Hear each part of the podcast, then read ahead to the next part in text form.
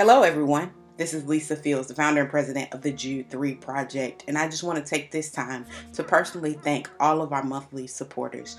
We could not do what we do without giving from people like you. I greatly, greatly appreciate it. And if you're not a monthly supporter and you would like to become one, you can go to jude3project.org and hit the donate tab and sign up. We are grateful for you and we hope you enjoy today's new episode. God bless. Hello, welcome to the Jude 3 Project podcast. I'm your host, Lisa Fields. I'm the founder of the Jude 3 Project.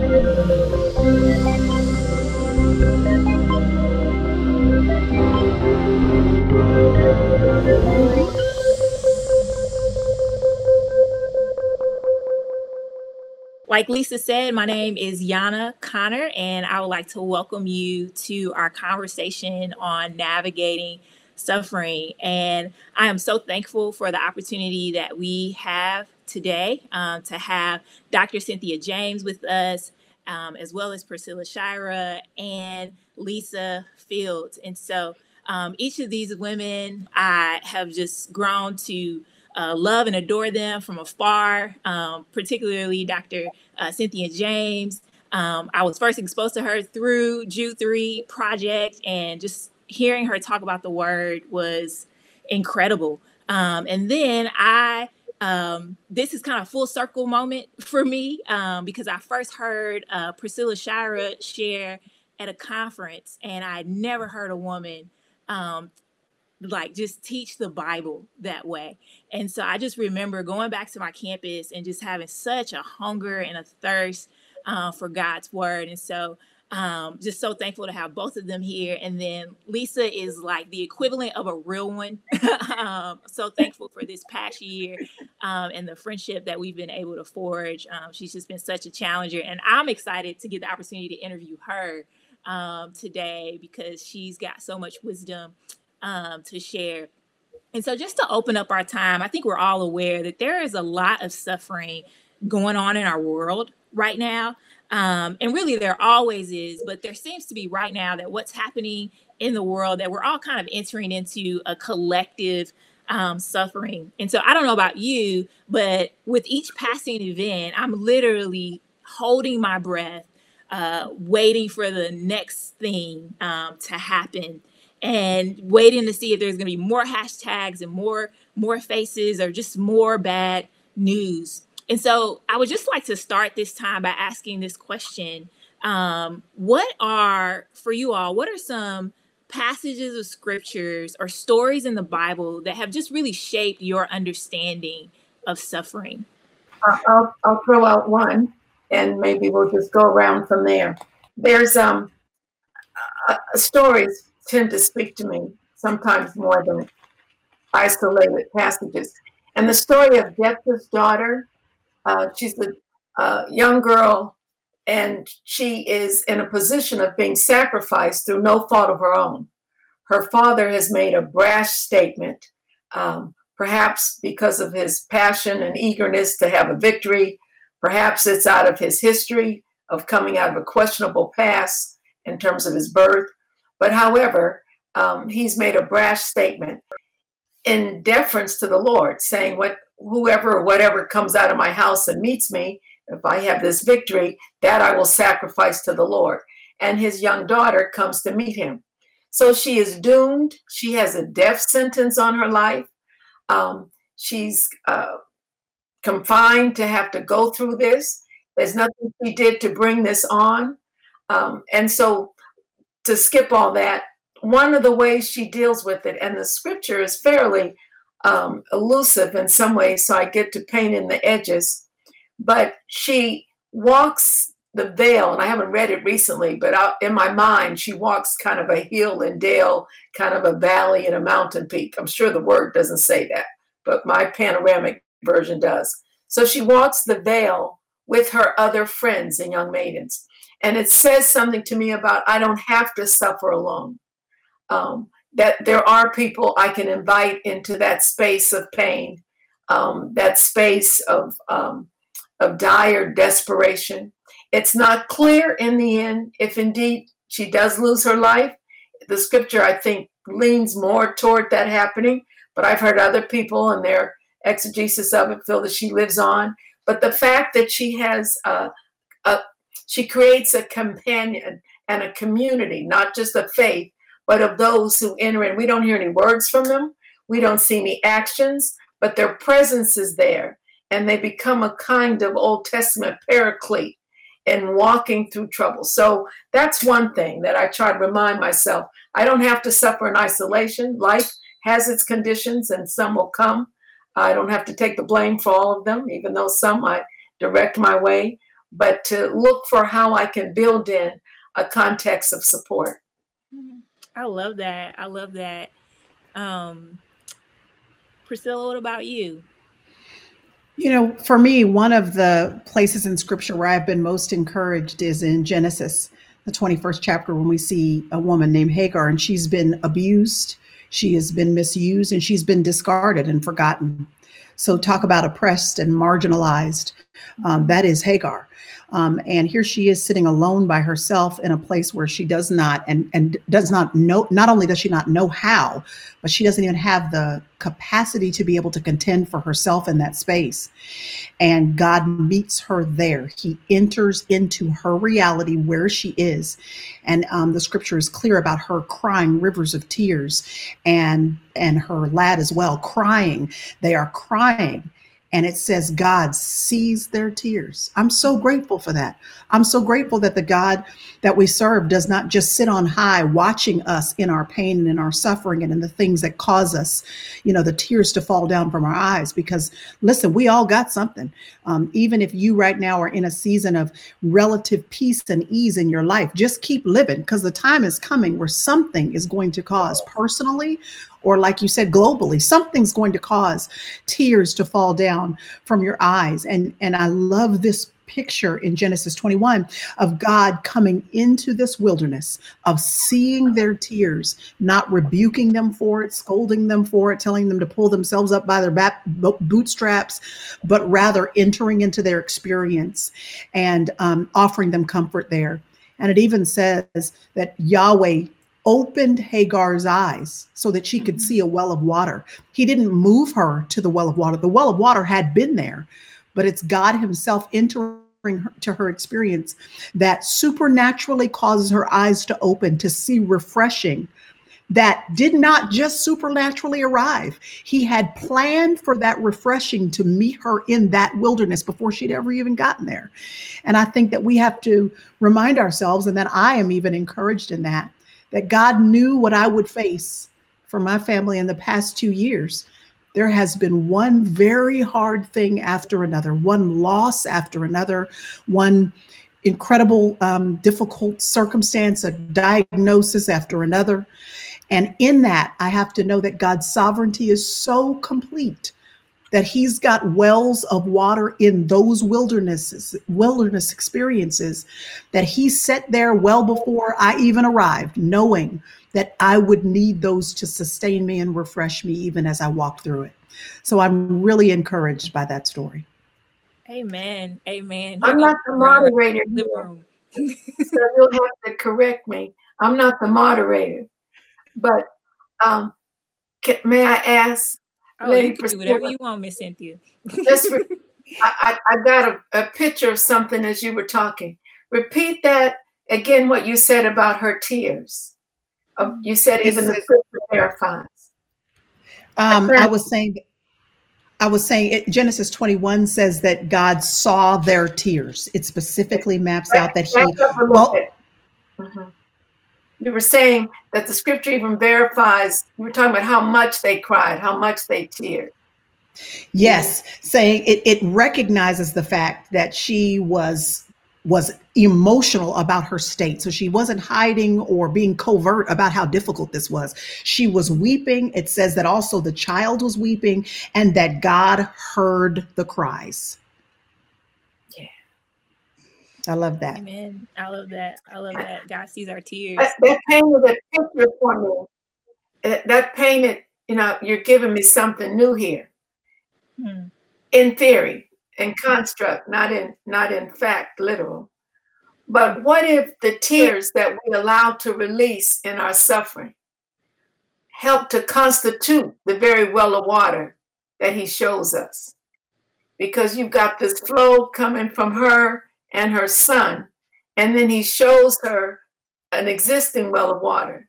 But if you think about it the way you presented it, you've got a merging of waters that that's coming out of her and that that he's showing her. So we can go ahead and and not deny the pain. We don't have to deny the suffering. We can weep and that become out of that out of that flowing there is another flowing and refreshing. You painted that so beautiful. I could see the see a well from her and her son and then a, a bigger narrative, a larger well. God does that. Thank you. Come on and teach us, Cynthia. Come on. No, that's your word. That's your word. Man, praise God. Praise God. Lisa, what about you? Um, for me, the Psalms really helped me in suffering. Um, when the psalmist says that he bottles our tears, uh, that has stuck with me in times of suffering because it's a reminder that God sees me, that He is aware of the pain that I'm in, and that He cares about the tears that I forget about. You know, I think about like laying on my pillow and crying and waking up and forgetting sometimes that I cried myself to sleep. But the fact that God knows and intimately cares. And then there's uh, when the psalmist says, I believe it's Psalm 42, is one of my dad's favorite passages to preach. So he's preached it so many times throughout my life. Uh, but it stuck with me when it when he um, David says, Why art thou cast down, O my soul? And then he says, mm-hmm. Hope thou in God. It is a reminder that mm-hmm. we have hope that when our souls are overwhelmed, when we feel tired, when we experience intense suffering, to remember to switch our minds that we serve a God that is greater than the present circumstances. We have an eternal hope that even when we don't get justice here in the here and now, we know that God will make all things right. And there's going to be a time where He takes away all suffering and there will be no tears left to cry um, because He is the God of hope. And that's what holds me in suffering. Amen. Amen. I'm having a good time. yes, ma'am. Yes, ma'am. So just hearing all of you just share, it seems like in moments of suffering is when you experience the Lord's nearness the most. Um, and we know that that's not the case for everyone. That for some people, when suffering enters into their lives, they feel very distant um, from God and may even go to the extent to say that there is no God. And so what do you say to the person who, in, in response to suffering, concludes that that there is no God? How would you respond to them? I remember sitting in my New Test, my New Testament class, one of my religion courses in undergrad, and me and my professor were having a very interesting back and forth uh, because he was had turned agnostic. He turned from a, a conservative Christian to a agnostic and he was borderline atheist and we were having this logical discussion back and forth and i was one to go back and forth with my professors about the bible in, in undergrad and he went from super logical to uh, really emotional and he was like why did god let my child be born with down syndrome? And for him i realized at that very moment that his issue with the faith was his daughter being born with this disability and him seeing her suffer and her um her dealing with this. And that hurt him to his heart to the point where he, he almost had a disconnect that it couldn't be a god because if this god exists um he wouldn't allow this because a loving all-knowing all-powerful god wouldn't allow this to happen to anyone. And i think a lot of people are there. They're only what they do with pain and suffering is to conclude that there is no God. And I think when we experience people that have that testimony, we have to give them a listening ear because I think people need to get out their frustrations uh, about God. And oftentimes they need to question. And sometimes they've grown up in a church culture where they're not allowed to question. And sometimes getting out the frustration about what God has allowed in your life really helps them to heal from that trauma. So the first thing when I'm encountering someone who is in a space like that is to listen to them, to listen to their pain, and also share my own story and my testimonies of suffering to to show them, hey, there's there's a a way in which you could grieve and vent and tell God your frustration. The Psalms is full of David and other psalmists pouring out their frustration, but it also ends in hope and not pushing away the God that created us. Amen. I love that. And just to echo echo that as well, I think that in our suffering there is a way to ask questions of God without actually questioning God. Mm. That there is an invitation that we have actually to express ourselves to the Lord, like Job, to say, I don't get this, I don't understand, to cry the tears that Hagar cried, to be able to be honest in our humanity and in our frailty, and to bring the full expression of that in our relationship to the Lord. And we can do that without questioning God's character that he is still who he said he is. He can still do everything that he says that he can do.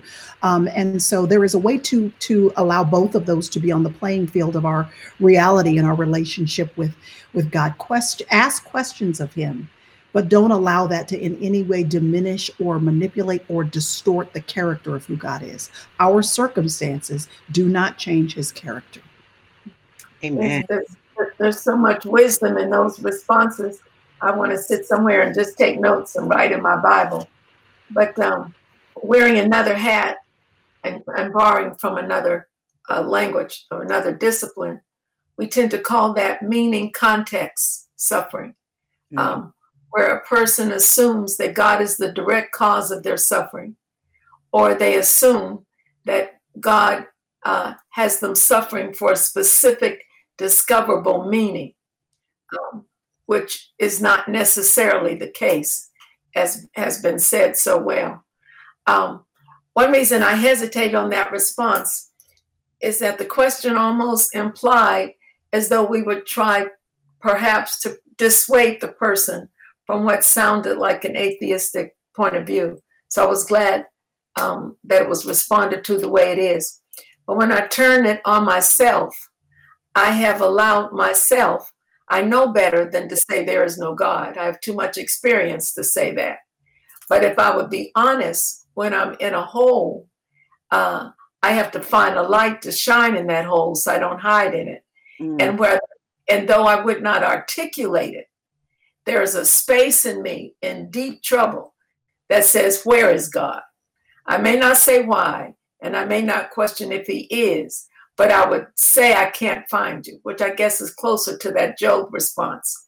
Um, and I, and to be honest, in the deepest places, I, I resent the fact, not God, but I resent the fact that I can't find it.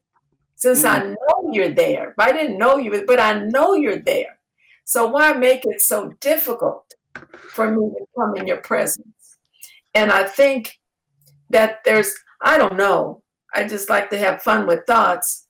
But I think there must be a special grace in grief mm. that allows us to to go through our form of denial, not denying his existence, but denying that this this can't really be happening to me. This can't really be going on like this. This just can't be the case.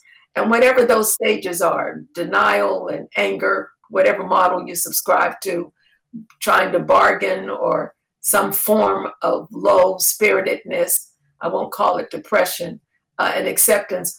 However, we go through that, I think there's a special form of grace that must exist for that because we forget how totally human Jesus was. We focus so much on his divinity as though he were the incarnate word just living on earth. But he has brought dignity to our pain and mm. dignity, a divine dignity, if I might say, to our suffering. And I think that's why we can find healing in pain, not healing from pain always, but healing in pain, and find a level of redemption in pain. Um, because I believe He has, we are relating to the Lord on, a, on another plane. Not that we're looking to do that now. Uh, we're not asking for that. But I think that possibility exists when we suffer. I hope that's not talking too long.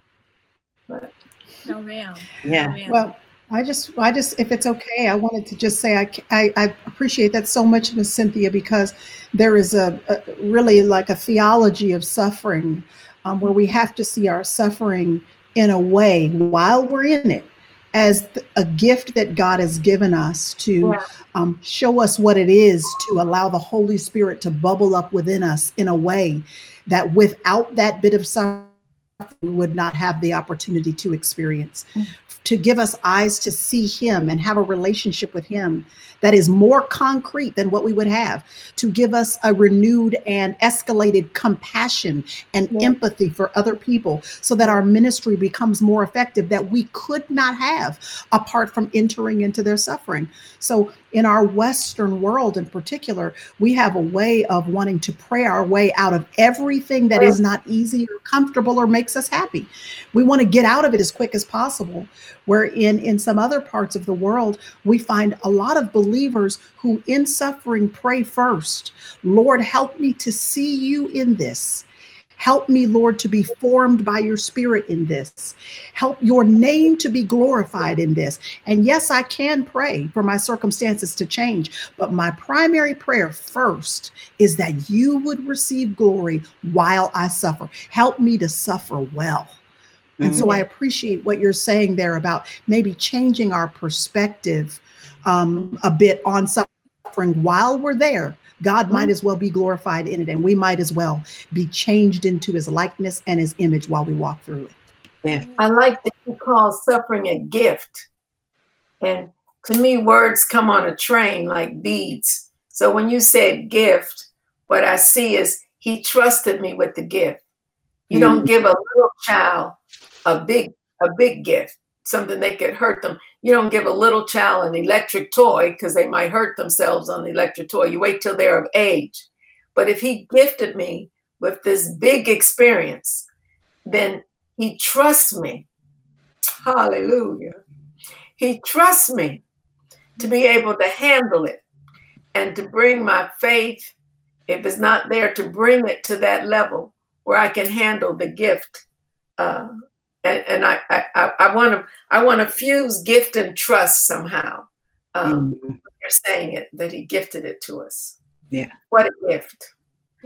as you were as you were talking priscilla i couldn't help but think about paul's words that um in our in our um in our suffering he gives comfort for us to comfort others Yeah. and um he he as at, at a certain point in our suffering he removes the pain but he leaves the comfort so that we can pass the comfort on to others and i think that is one gift that is um helped me to to think about suffering differently as you're talking about a gift that we are able to through our experience pass on and comfort others Priscilla, you just said something I thought was really powerful. You said that when it comes to suffering, sometimes we can take our Western mentality into suffering where we kind of want uh, suffering to move fast, right? Um, and we want instant gratification. Like we want the Lord to answer our prayers immediately on the spot.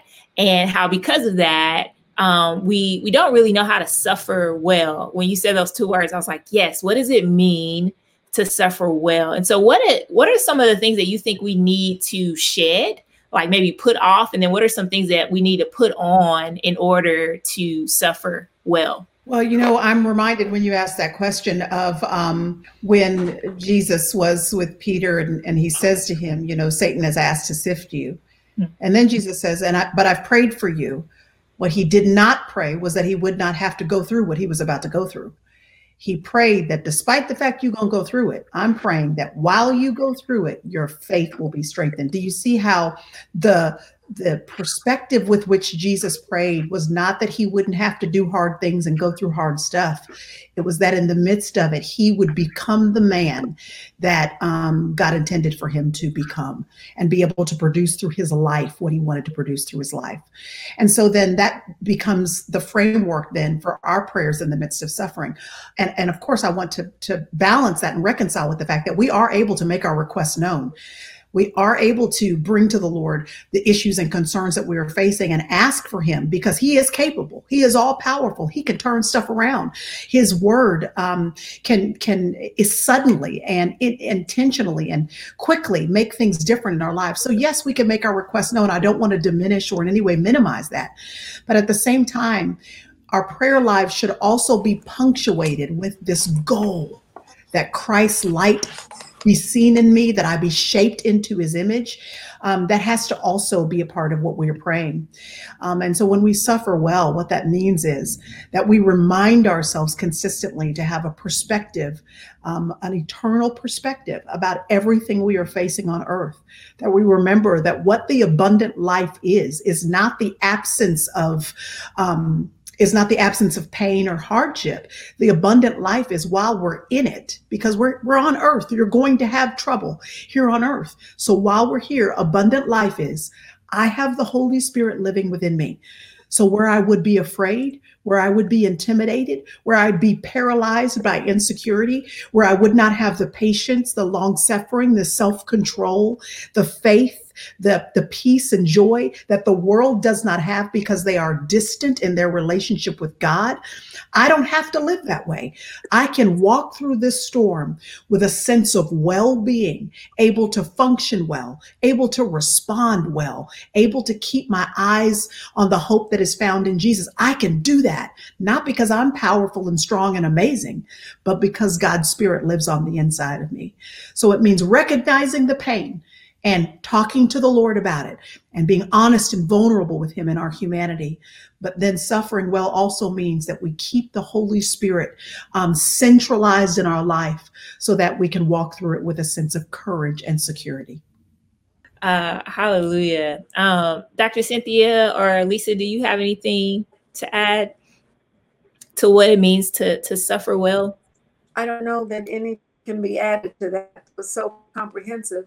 But uh, what it says to me is that I'm moving from seeing as the problem or as the one who caused the problem to experiencing God as the source of the strength to go through and to endure and to have victory in it. Um, and it's that shift in thinking that I think I heard um, uh, Miss Priscilla. She was taking us through that. You can almost feel yourself gaining strength in whatever obstacle is before us. Amen.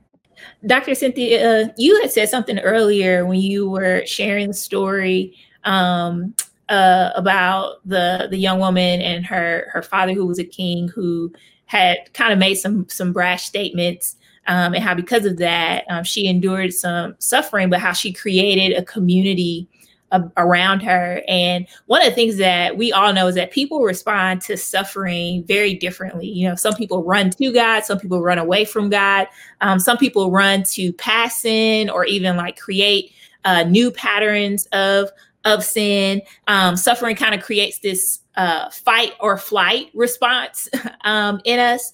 And so um, here's a question um, that I want to throw out to you all is like how how do you walk alongside someone well during suffering?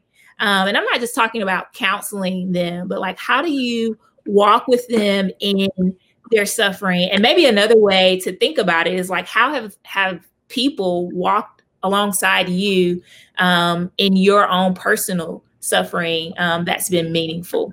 Lisa, let's have you go first. Um, but one of the ways that people have walked through me through suffering is just being present. I think um, we underestimate the power of presence in the lives of those who are suffering.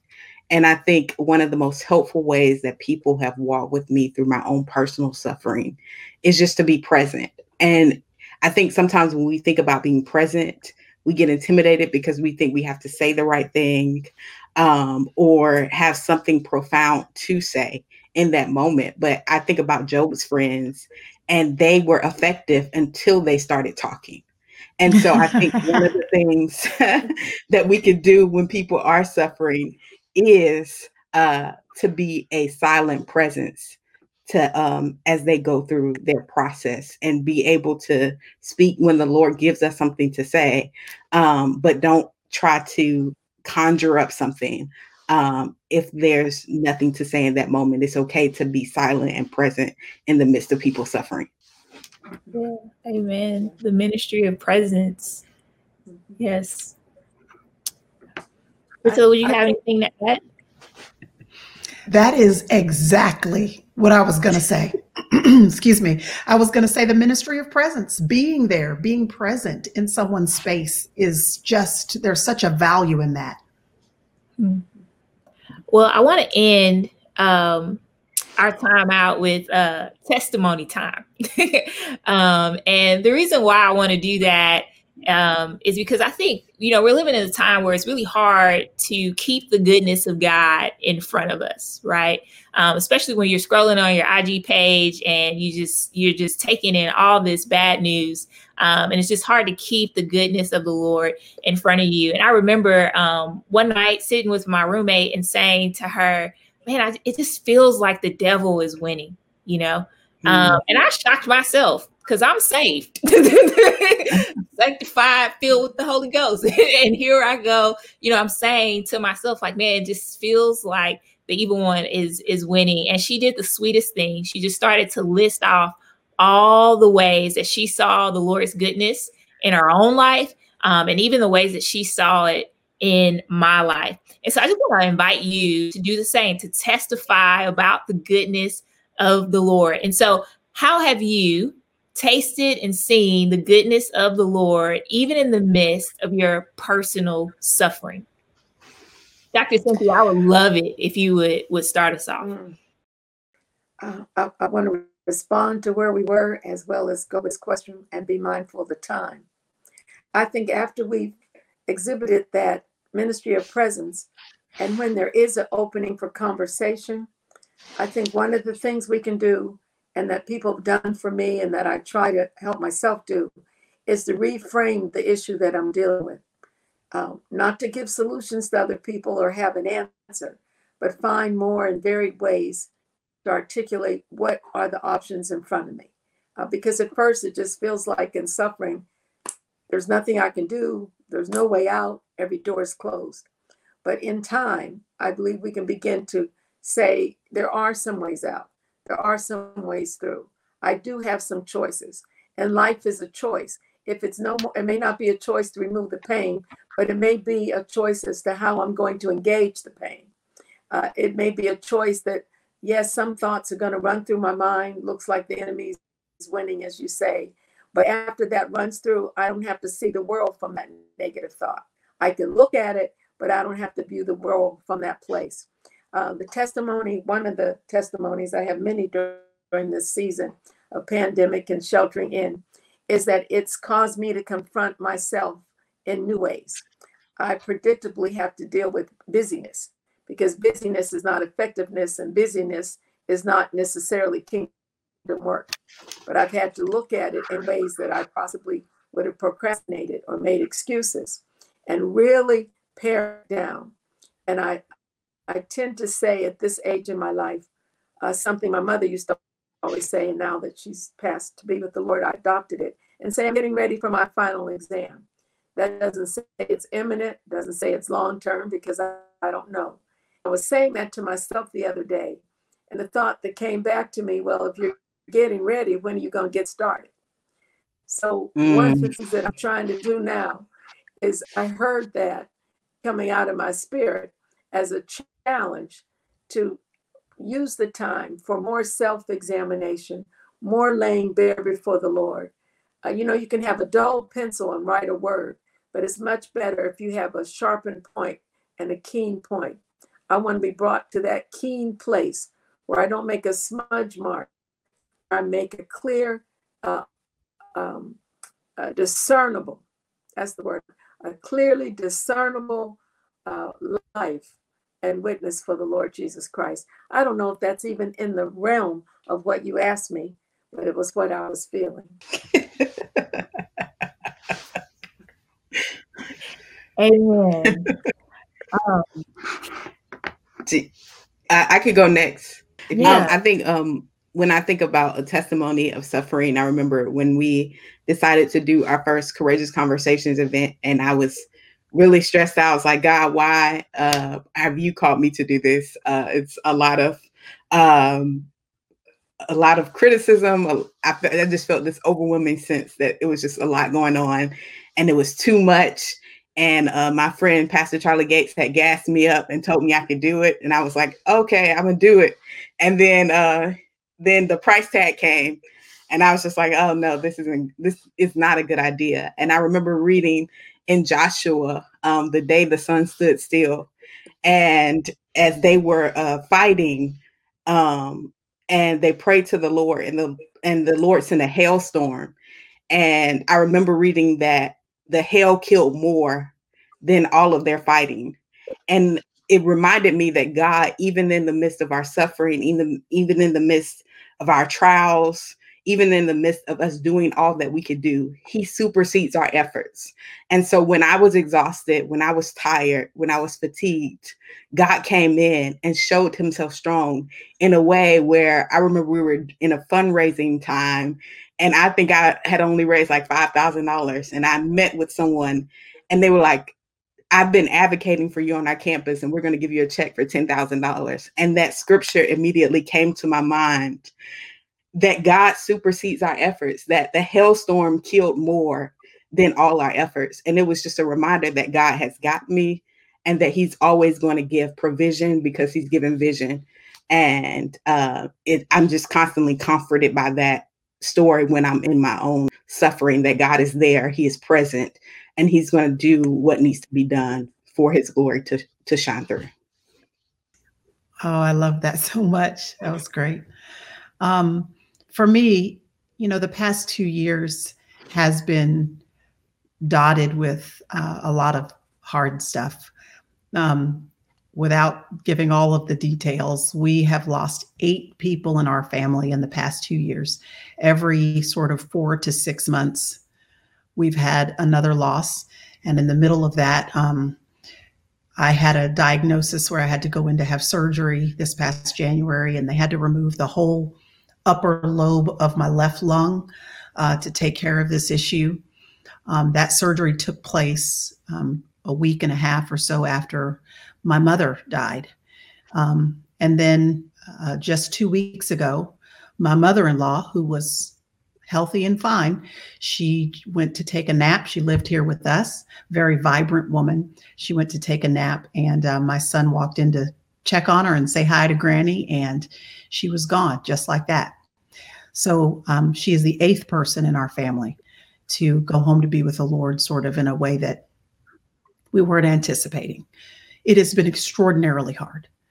But I will tell you that when you ask the question about what encouragement there is in the midst of struggle, in the last months of my mother's life, um, she died December 30th of 2019. There was so much hope there was so much joy. There was so much peace that bubbled up on the inside of her. There were questions she had that we all had. We were wondering why God, it didn't look like, was answering the request to heal her. In her case, she had a rare cancer that we were praying he would heal. We could just picture how God would get so much glory if he answered in the way we were praying. We couldn't understand why he wouldn't. But as her health con- continued to deteriorate, and I watched my mother continue to give God praise. She never questioned his character. She encouraged us to not be discouraged and to not to back down in our ministries, but to keep on being vocal and unapologetic about who Jesus is. To watch my mom have that much hope, even when she knew she was staring at the end of her days and looking at the end of her time on earth, that right there is all the encouragement I think I will ever need for the rest of my life.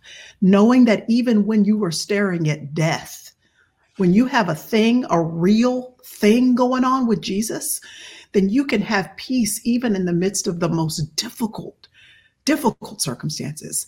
So I share that to say that the encouragement that that gave me to see someone literally at um, the end of life still have a peace that passes all understanding.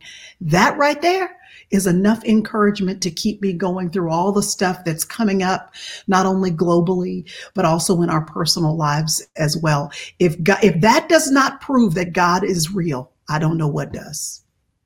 Wow. Yeah. That's that encouraged me. Amen.